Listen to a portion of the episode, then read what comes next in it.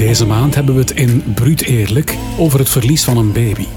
Vanessa laat deze maand een van haar cliënten aan het woord die zij volgde van bij het verlies van haar eerste baby.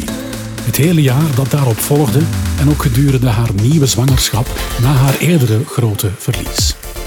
Vanessa haalde ook alle professionals die op deze dame haar pad zijn gekomen gedurende dat jaar voor de micro. En ze praten, praten en praten, bruut eerlijk. Evelien vertelde inderdaad over een aantal personen en of instanties die haar op haar moeilijke pad na het overlijden van haar baby George hebben bijgestaan en waar ze heel veel aan gehad heeft. En het eerste, wie of wat ze op dat pad is tegengekomen, is de koesterkoffer van het Berrefonds. En vandaag, lieve brut eerlijke luisteraar, heb ik een gesprek met Christine van den Holen, oprichter en directeur van het Berrefonds. Christine, jij hebt de organisatie Berrefonds opgericht. Kan je even kort duidelijk schetsen wat jullie exact doen? Wat doet het Berrefonds en van waar komt de naam Berrefonds? Dat is al één vraag, maar heel, heel, heel wat vragen. Ja. ik ga mijn best doen. dus wat doen wij? Wij zijn eigenlijk een organisatie die ouders, maar ook breder, wij noemen dat de family, de mensen daar rond, en ook de bredere maatschappij, ondersteunt in het verlies uh, van een kind. Voor ouders is dat heel concreet, hè, helemaal uh, bij het begin, hè, de verlieservaring, bij het afscheid nemen via de koesterkoffer. Dat is een gratis koffer die wordt aangeboden via ziekenhuisdiensten, via politiediensten, hè, um, op het moment van overlijden. En daarnaast hebben wij nog onze koesterhuizen, waar ouders dan achteraf nog terecht kunnen voor lotgenoten, contactgesprek met iemand van ons team. Eh, wij organiseren evenementen enzovoort. En breder ehm, naar de, de, de bubbel daar rond en ook de bredere samenleving is het vooral het sensibiliseren. Het, het geven van, ehm, van woorden, van manieren om steun te bieden. Dat kan zijn bijvoorbeeld, we hebben een webshop met inspirerende cadeautjes. Soms zijn het hele kleine dingen waar je veel mee kunt in gang zetten en grotere acties um, om mensen daar eigenlijk in te sensibiliseren en trainingen, vormingen. Enfin, heel breed eigenlijk. Kort samengevat, drie luiken. Een luik gericht op ouders, een luik gericht op professionals ook. Uh, want ook zij hebben vaak eh, ondersteuning nodig, of toch in ieder geval eh, meer een ervaringsgerichte kijk op uh, wat dat ze best wel en niet doen. En dan de, de, bredere samenleving. En van waar komt het verhaal? Ja, elk goed verhaal begint vaak vanuit een, uit een eigen ervaring.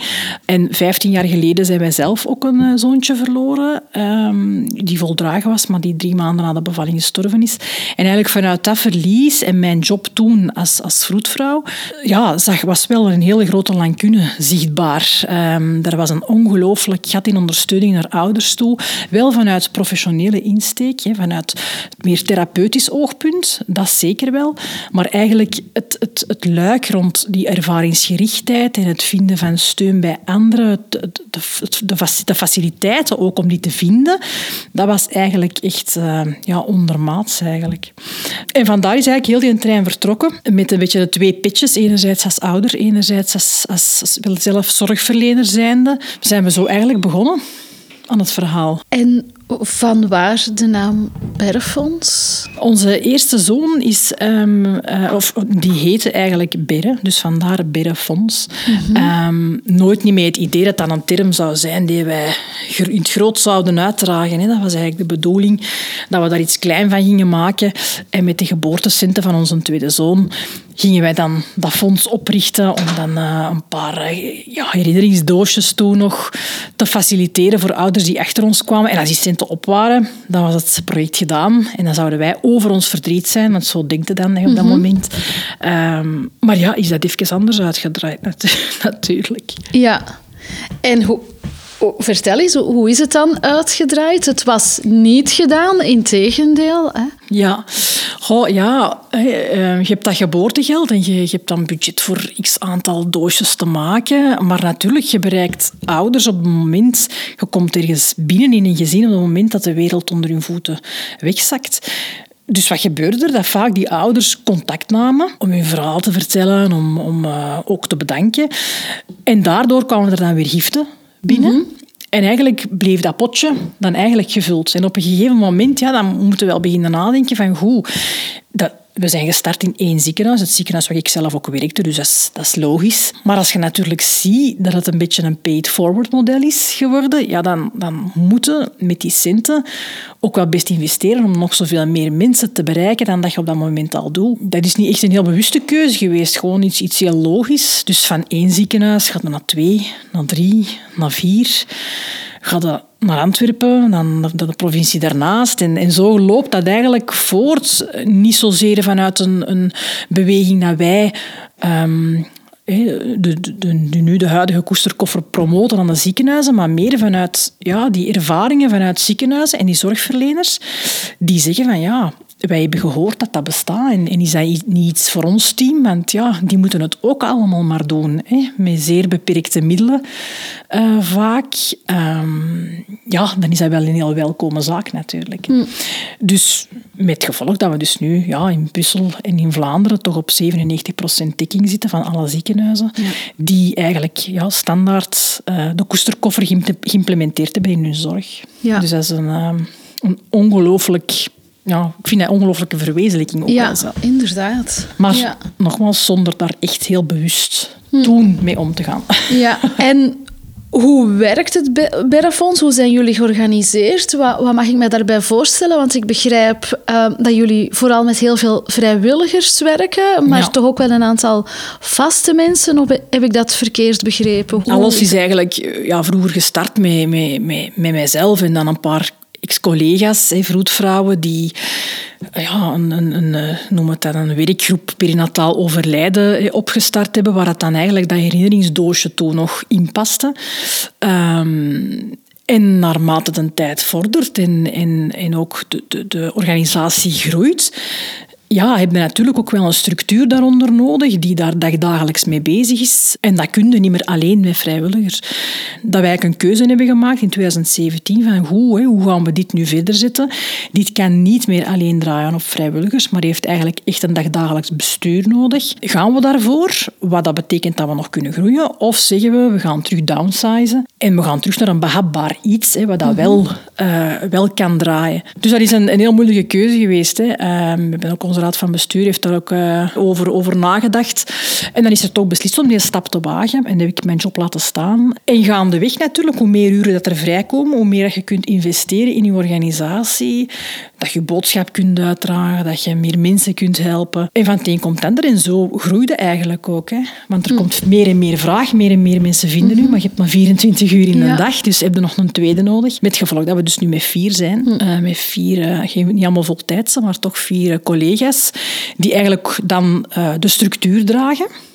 En dan worden die aangevuld met bijna 400 vrijwilligers over heel Vlaanderen, die vooral heel ja, hands-on dingen doen. Dat kan zijn van rijden voor koffers, uh, die koffers komen vullen, vrijwilligers die ook uh, de, de, babbels mee organiseren, praatgroepen, uh, noem maar op. Hè. Dus dat is een best een, een, groot, een grote werking. Hè. Ja. Ja. Hoe mag ik dat dan begrijpen? Stel, een koppel komt in het ziekenhuis terecht hè, met het onprettige nieuws dat, dat een babytje overleden is.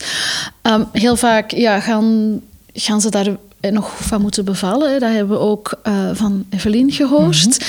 En op welk moment komt dan eigenlijk het, het, het bergfonds in, in de picture? Op welk moment komt, ik denk de koesterkoffer is dan het mhm. eerste wat, wat in het verhaal opduikt. Hoe gaat dat? Wordt het gevraagd of mensen dat willen? Of wordt het automatisch aangeboden? Is dat dan door de vroedvrouwen? Die, ja, alles hangt een beetje af van verhaal tot verhaal. Je hebt, je hebt ehm, ziekenhuizen die bijvoorbeeld, als het gaat over prenatale diagnostiek, waar de koesterkoffer daar al in dat luik zit, wat dan mhm. maakt dat mensen dan geïnformeerd worden als ze een keuze moeten maken, dat er wel ondersteuning is, dat er een mogelijkheid is tot, tot het verkrijgen van zo'n koffer. Dus dat het daar al eigenlijk... Dan heb je ook nog een luik mensen die zelf al op zoek gaat. mhm. want als mensen het op voorhand weten of Of bijvoorbeeld een slechte controle hebben, er ondertussen nog... Ehm, soms gaan er nog wel wat uren over, soms zelfs dagen. Die zelf al beginnen zoeken. Wij leven in een maatschappij waar iedereen alles beschikbaar mhm. heeft. En dat is maar een paar woorden googelen en, en je vindt wat dat je moet vinden. Dus dat is ook een mogelijkheid. We zien dan soms mensen zelfs nog voor de fysieke bevalling kleedjes komen uitzoeken, die informatie komen inwinnen, die in gesprek komen doen. Maar de meerderheid van de mensen uh, komt inderdaad eerst in contact met de op de afdeling, waar dat sommige ziekenhuizen ze gewoon meenemen als hè, zij onderdeel van, van hun zorg. Hè. Mhm. Uh, dat betekent dat die soms al klaar staat op een, op, op, een, op een kamer waar de ouders ontvangen worden. En andere ziekenhuizen zeggen van kijk, dit hebben wij, um, wij werken daarmee. Mm Wij werken met die koffer uh, om jullie te ondersteunen. Uh, is dat oké? Okay.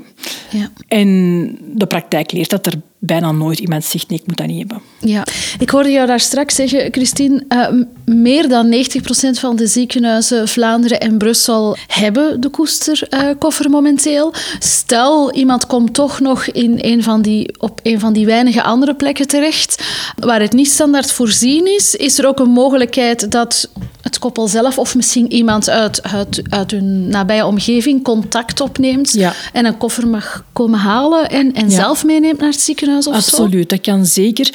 Waarom is dat geen 100% dekking? Omdat wij eigenlijk ervan uitgaan dat dat een intrinsieke motivatie moet zijn vanuit het team om met die koffer te werken. Het, en dat heeft de geschiedenis gewoon ook geleerd. Um, het, het werken met die koffer vraagt ook voor het team of voor de, de vroedvrouw die op dat moment, of de arts of eender wie van zorgverlener die erbij zit, vraagt ook een beetje input. Het is niet genoeg om die koffer daar ergens te zetten en zeggen, mm. voilà, mm. en los het ja, maar zelf op. Nee, dat is niet. De bedoeling is echt, en dat is dan vanuit mijn pitch als zorgverlener, dat die koffer faciliteert, dat dat structuur geeft aan de zorg, maar dat dat ook een communicatiemiddel is um, naar de ouders en met de ouders. Maar ook soms een beetje ja, een houvast voor de zorgverlener zelf, die, um, ja, die met die koffer ook kan binnengaan op het moment dat je zelf niet goed weet wat je eigenlijk allemaal moet zeggen. Ja. Dus het is een beetje een veelheid aan, aan, aan hoe moet ik het zeggen, een veelheid aan manieren waarom die koffer zo belangrijk is voor de zorg. En dat, dat zegt de zorg ook zelf ook. Hè. Het, het geeft ergens structuur, hou vast, uh, manier om, om te communiceren. Um, dus, maar het kan, het kan zeker. Hè. Het, uh, wij gaan niet, niet leuren bij de ziekenhuizen. Vaak hebben de ziekenhuizen die nu overblijven in de loop der jaren wel iets ontwikkeld van zichzelf. Hè. Een eigen doosje of een eigen um, iets dat ze meegeven. En dat is perfect, hè. daar hoeven wij ook niet tussen te komen. Maar als ouders dat natuurlijk weten of gaan googlen, hè, dan, hmm. komen ze er vaak op uit. En dan uh, zullen wij absoluut uh, direct uh, alles in gang zetten om die koffer zo snel mogelijk bij die mensen te krijgen. En dan soms gebeurt het dat mensen met het koffertje het ziekenhuis binnenstappen. Ja. In een ziekenhuis waar dat ze inderdaad nog niet met onze koesterkoffer werken. Ja. Je zei, het is wel belangrijk dat het team zorgverleners die de koesterkoffer gaan aanbieden ook wat, wat opgeleid, wat ondersteund daarin worden.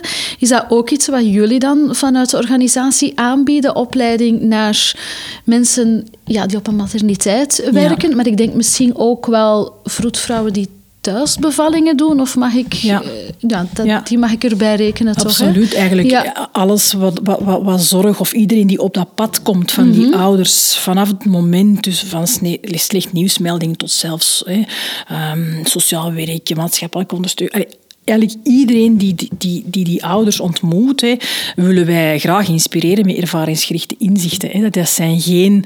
Um, ja, dat zijn... Dat, dat is pas op, dat is wetenschappelijk onderbouwd, hè, maar het is niet um, dat wij daar de belederde rol nemen als van ja, en zo moet het volgens de boekjes. Wat dat wij vooral willen laten zien is wat is de input die wij van die ouders gekregen hebben en dat willen wij vertalen mm naar hands-on, uh, makkelijke, toepasbare uh, ja, manieren om eigenlijk die ouders zo goed mogelijk te ondersteunen.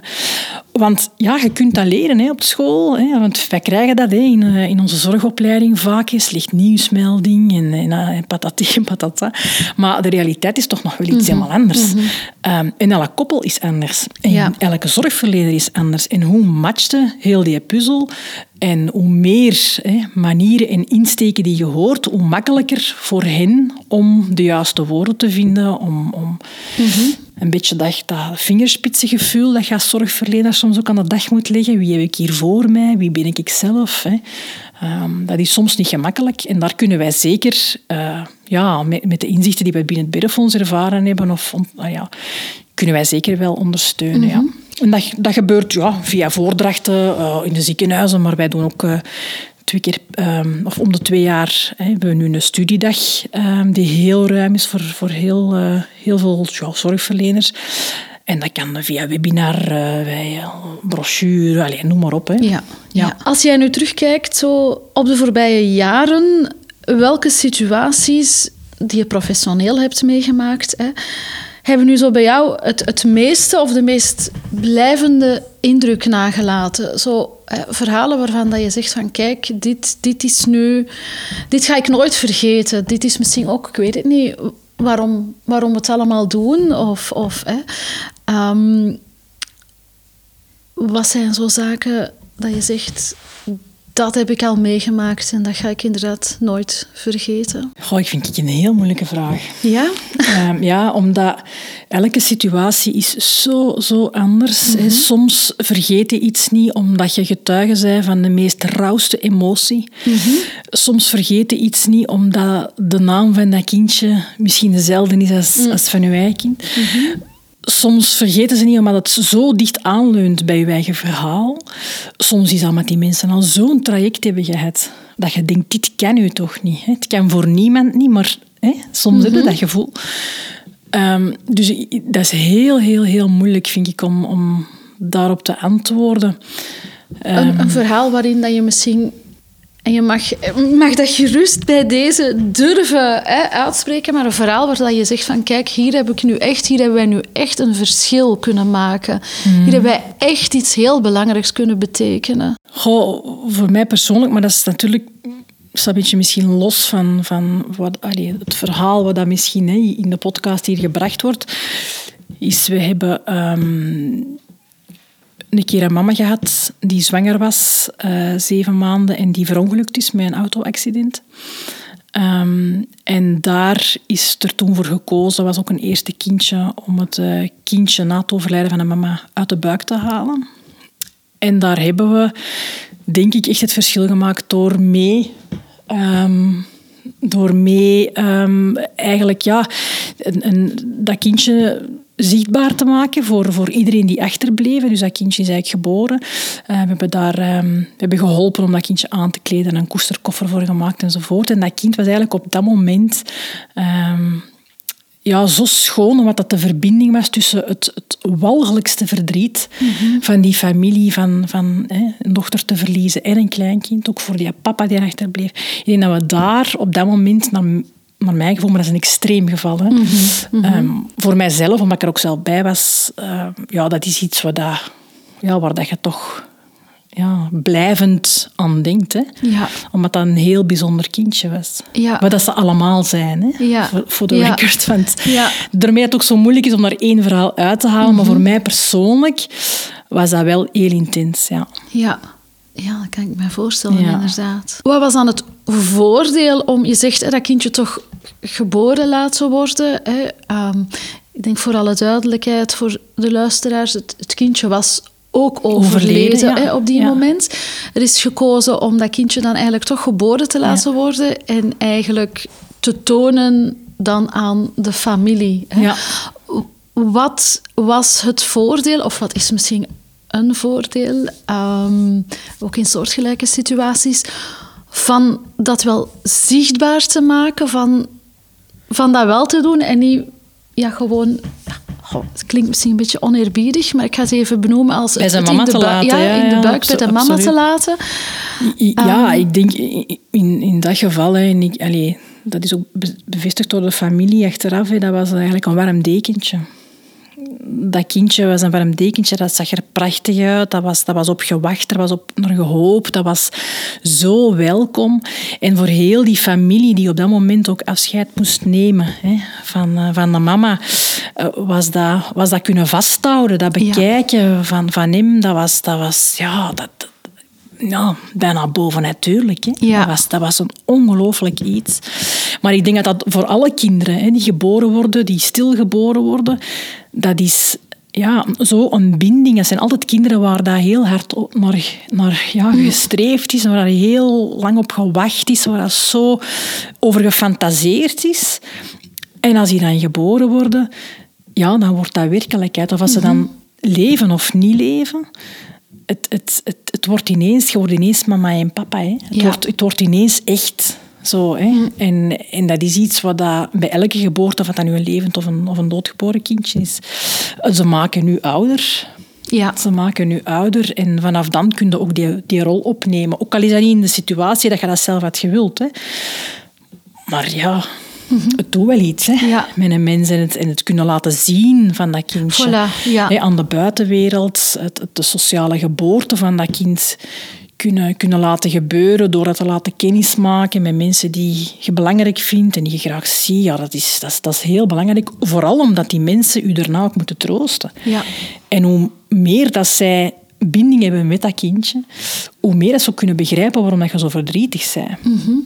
Mag ik dan toch wel begrijpen dat het, het zichtbaar maken, het babytje, het kindje zichtbaar en tastbaar maken, dus echt een, een persoontje en niet enkel een verhaal of een naam, dat dat zeker die verbinding zichtbaar en tastbaar maken, dus echt een, een persoontje en niet enkel een verhaal of een naam, dat dat zeker die verbinding verscherpt of, of allee, beter of groter maakt, hè, sterker maakt en daardoor er nadien ook misschien goh, beter kan mee omgegaan worden, is misschien ook weer niet een, een mooie uitdrukking, maar Ja, sowieso. Allee, eh, eh, er is genoeg wetenschappelijk onderzoek dat dat onderbouwt. Hè, ehm, om, om inderdaad die verbinding te maken met dat kind. We komen uit een tijd waar ze zeiden van ja, hè, wat dat je niet ziet, kun je niet missen. Ja, Hè, laat ja. ons dat vooral allemaal wegsteken, niet over praten. Nu, allee, daar zijn we ondertussen al wel achter dat dat niet helpt. En dat zien we binnen onze organisatie ook. Hè. Heel veel vrijwilligers zijn net oudere dames die vroeger een kind verloren zijn Mhm. Ja. en die daar jarenlang, decennia lang,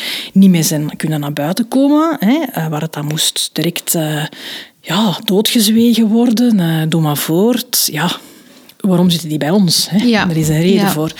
En, en ik, ik, ja, natuurlijk, het, het, het heel zichtbaar maken van zo'n kind, het, het, het tastbaar maken, iets hebben om naar terug te grijpen, te kunnen aanraken, voelen, ruiken, hè, al je zintuigen erop af te stemmen. Ja, dat geeft die verbinding die dat je nodig hebt hè, eh, met, met je kindje, dat eigenlijk voor heel je leven bij u zal horen. Hè. Dat gaat niet weg. Hè.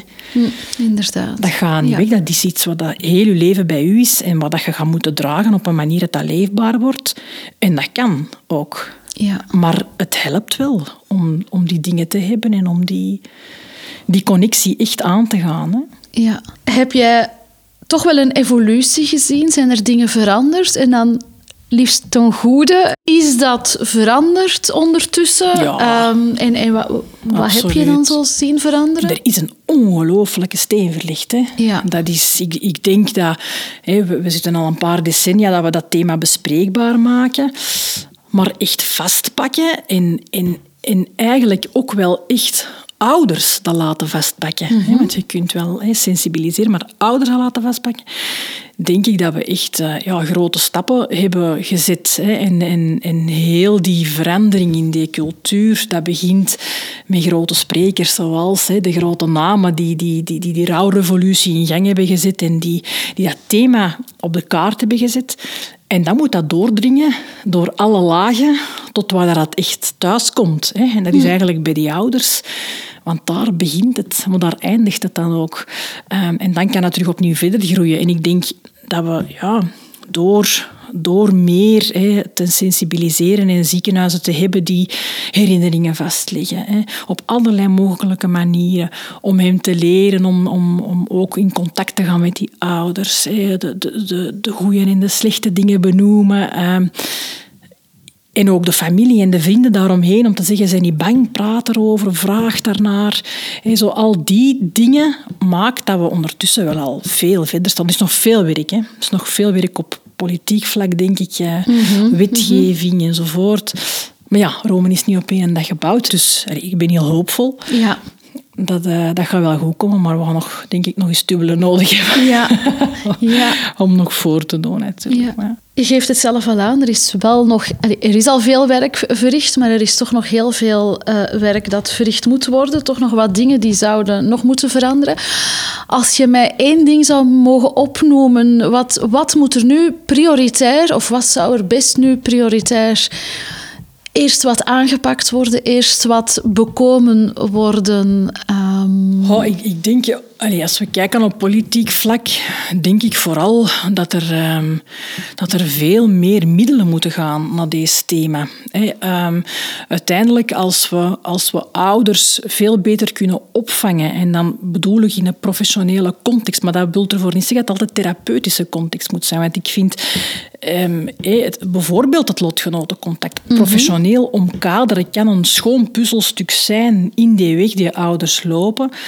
Um, en als je kijkt naar de veelheid van organisaties die er nu zijn, die allemaal met eigen middelen uh, moeten krabben en doen, om eigenlijk de grootste impact te bekomen. Want ik denk dat we dat wel mogen zeggen, dat organisaties van vandaag, die het met eigen middelen doen, al hoe dat die er zijn, want we hadden veel meer uitval van ouders gezien.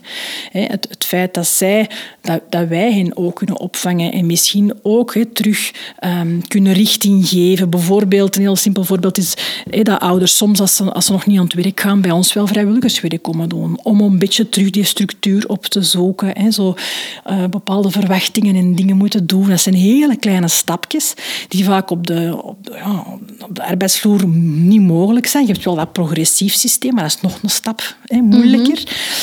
En ook in contact komen met andere mensen die misschien geen lotgenoten zijn. En, en hoe is die wisselwerking? En wat doe ik als die iets zeggen dat mij kwetst? Ga ik mm -hmm. erop in? Wat, wat, zijn mijn woorden dan? Hè? Dat leerproces dat ouders dan aangaan.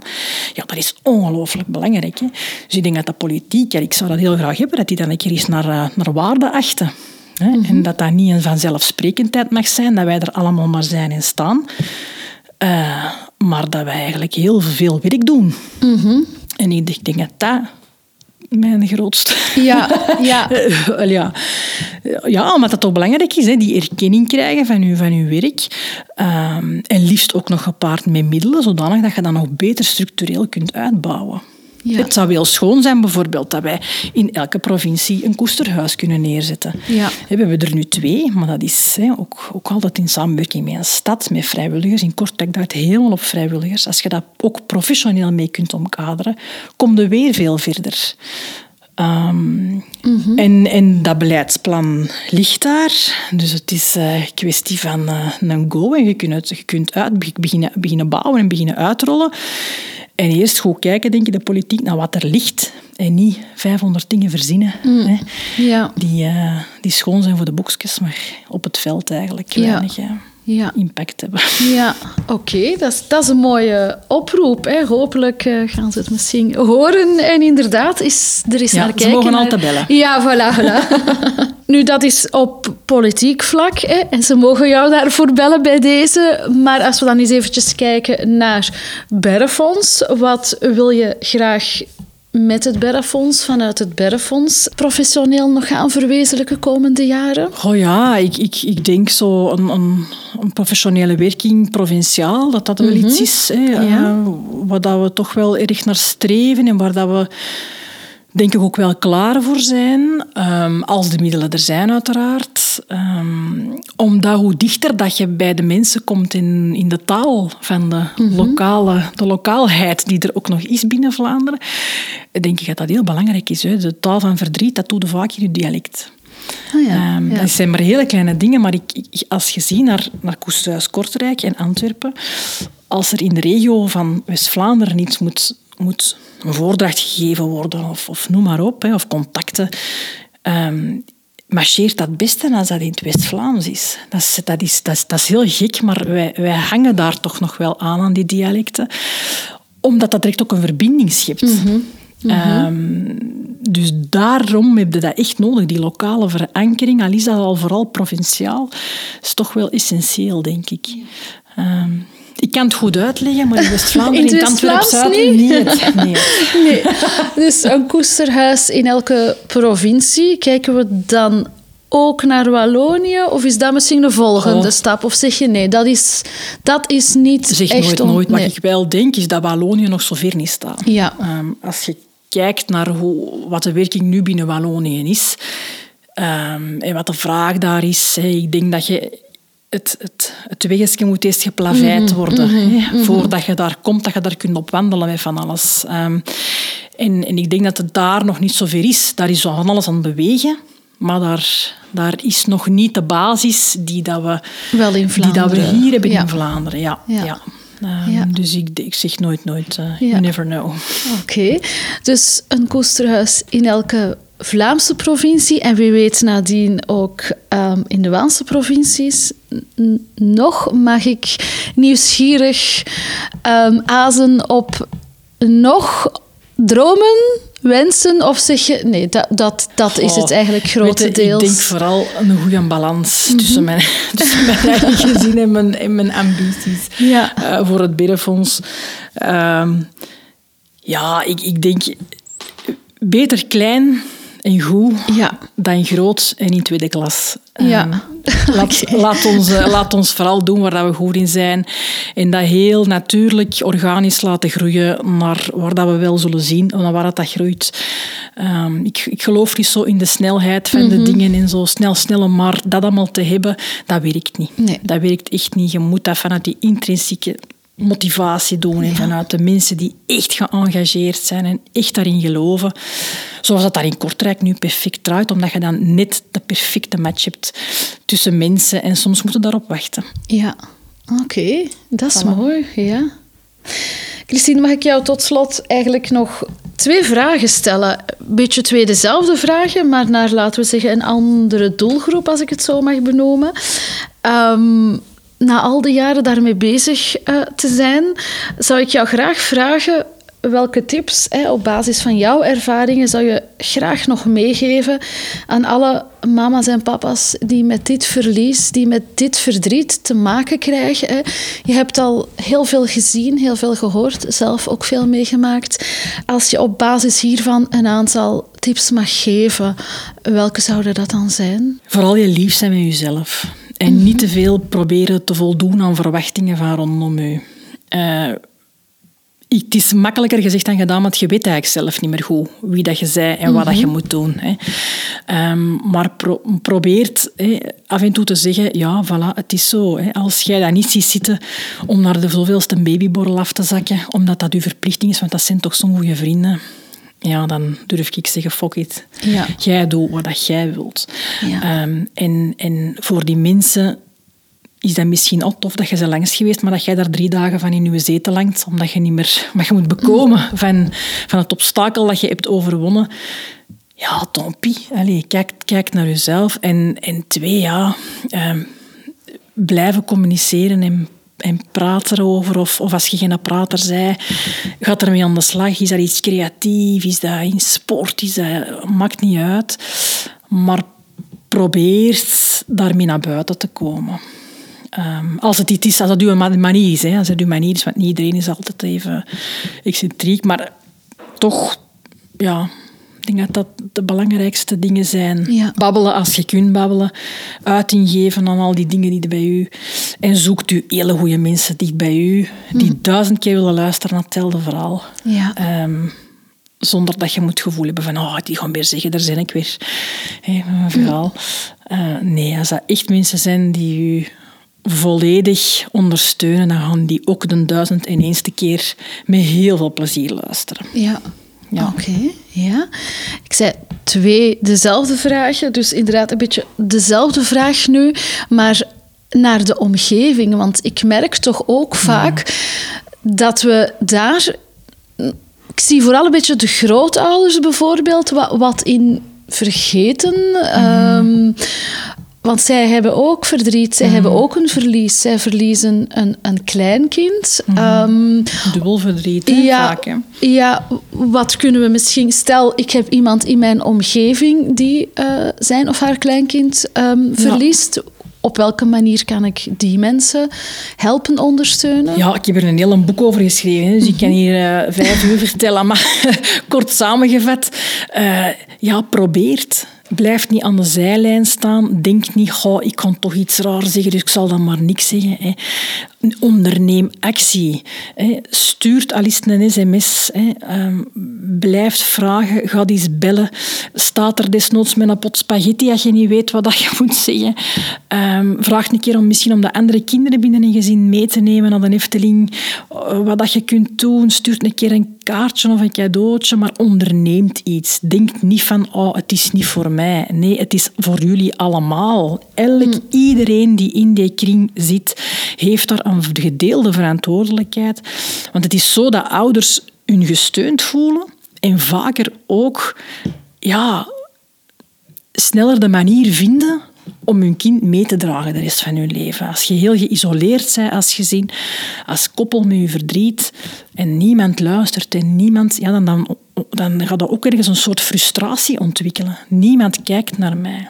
niet, niet, ik, ben, ik ben onzichtbaar. Hoe komt dat toch dat niemand niet voor mij zorgt? Ik zorg altijd voor iedereen. want dat zijn dikwijls verhalen die wij horen. Dus die hebben daar een cruciaal... Eigenlijk is dat goud. is echt het goud rondom een koppel is, is, het, is de familie. En de, om iets te ondernemen, ook naar grootouders toe. Want dat is een mm. andere generatie, die zijn dat helemaal niet gewoon. Ja. ja. Dus dat is, dat is dan nog een heel andere, uh, een heel ander boek, maar ook zij vraagt ook aan die grootouders, hoe is het met jullie? Hoe is het om je kinderen te zien die zoveel verdriet hebben? Met wie mm. kun jij erover spreken? Moet ik een keer luisteren? Ja. ja. We, we, we, maken het, soms maken we het ook veel te groot. We denken dat we hele grootste dingen moeten doen, maar het zit vaak in de hele kleine dingen. De hele simpele kleine dingen.